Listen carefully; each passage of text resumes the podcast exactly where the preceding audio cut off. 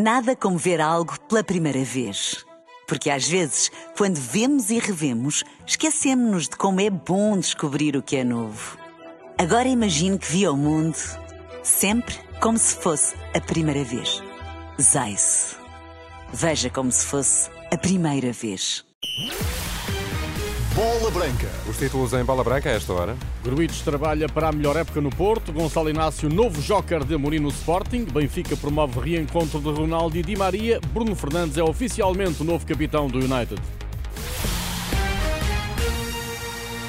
A bola branca no T3 com Luís Aresta. Olá, Luís, boa tarde. Olá, boa tarde. Gruitos aponta a melhor época no Porto enquanto espera pela concorrência de Alain Varela. O negócio com o Boca Juniors está fechado. O médio argentino de 22 anos, que viajou com a equipa para o jogo da taça com o Barracas em Santiago del Estero, pode ser poupado. Um dado para conferir hoje pelas 11 da noite. Alain Varela despede-se assim do futebol argentino e pode juntar-se ao estágio do Porto no Algarve, onde Marco Gruitos revelou ter começado a trabalhar duas semanas mais cedo para entrar com tudo na nova época. Quero dar mais pelo nosso clube, quero fazer uh, minha melhor época e por isso o trabalho começou já par de semanas antes e esta, este ano é muito importante para mim e para, para o clube também.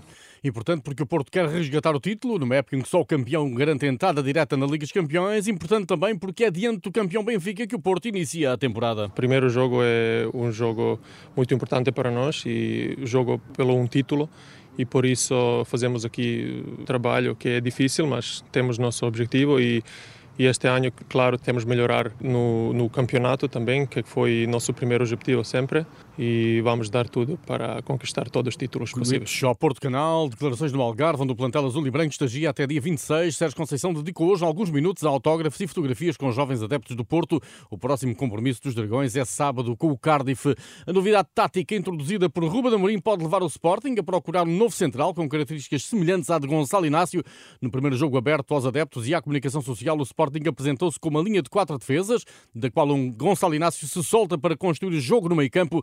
Tonel, antigo central do Sporting, não vê no plantel outra defesa que possa exercer esta dupla função atribuída a Gonçalo Inácio. Do lado direito da defesa jogou o Quaresma, mas noutras alturas e noutros jogos pode jogar perfeitamente ali um lateral, Ricardo Gaio, ou até quem sabe o Santos também possa fazer essa posição, mas para aquela posição que estamos a falar, que é de central, depois passava para a linha do meio campo quando a equipa tinha bola, acho que olhando para o plantel e para os centrais do Sporting, tirando o Gonçalo, vejo com alguma dificuldade quem é que possa fazer esse papel. Na opinião de Tonel, as novas dinâmicas que Ruben Amorim tenta introduzir no Sporting são uma resposta à saída de Ugarte. Acredito que se tivesse mantido o Ugarte as coisas não, não se alterariam tanto.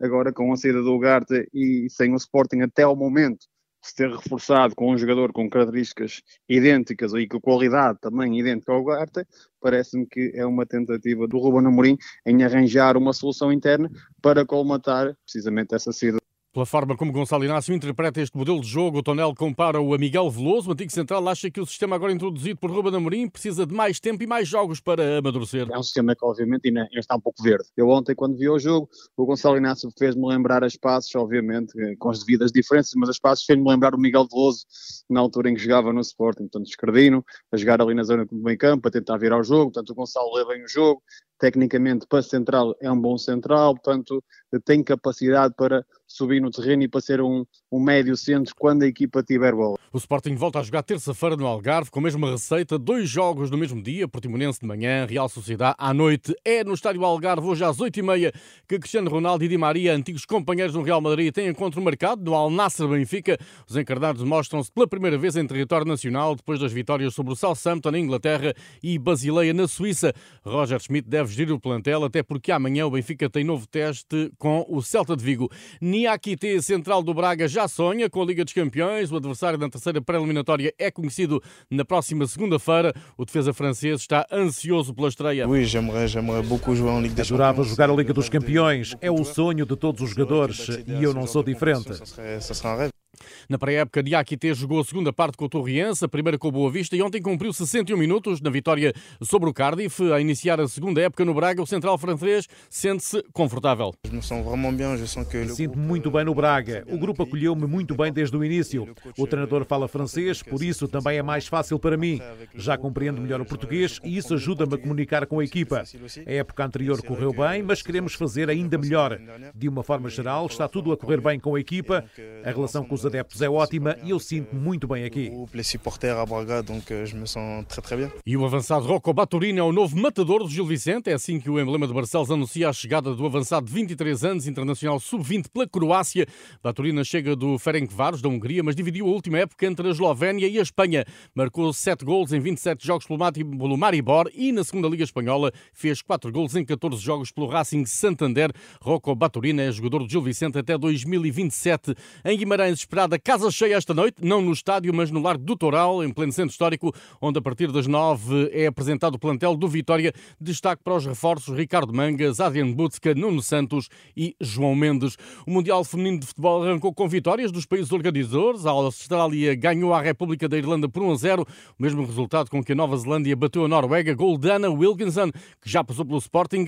Esta madrugada, Nigéria-Canadá às 3h30 e Filipinas-Suíça às 6 Portugal persegue a preparação para a estreia com os Países Baixos. O único adversário que toma o tempo, Jéssica Silva. Agora não há Vietnã, agora não há Estados Unidos, agora só há mesmo Países Baixos. Temos-nos preparado para esse primeiro jogo, queremos muito fazer um, um bom resultado. Em nada isso vai dar por garantido uma, uma passagem aos oitavos, mas é o nosso primeiro desafio e, e é nesse que estamos focados. Já a Tatiana Pinto, no podcast da Renascença Olha a Bola Maria, mantém o futuro em aberto. A ex-Levante não está obcecada com o projeto de Liga dos Campeões, embora eh, tenha esse objetivo. Admito que também tenho essa ambição, mas muito sinceramente eu acho que o mais importante é a jogadora e eu, neste caso, sentir-me feliz e, e, bem no contexto onde estou. Porque eu até posso ir para um clube de Champions e se calhar as coisas não correrem tão bem. Em Inglaterra, Bruno Fernandes é oficialmente o novo capitão do Manchester United. Acaba de anunciar o clube. O médio português fica com a braçadeira que pertencia a Maguire. Desde a chegada ao United em 2020, Bruno Fernandes marcou 64 golos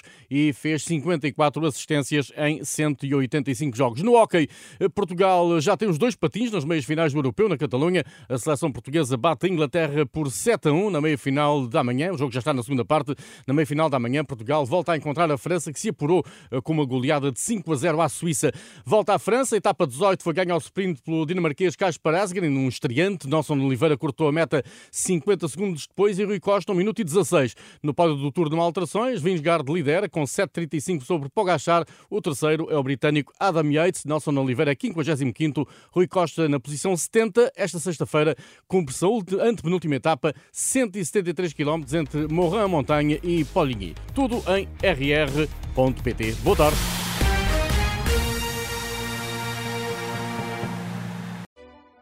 Nada como ver algo pela primeira vez.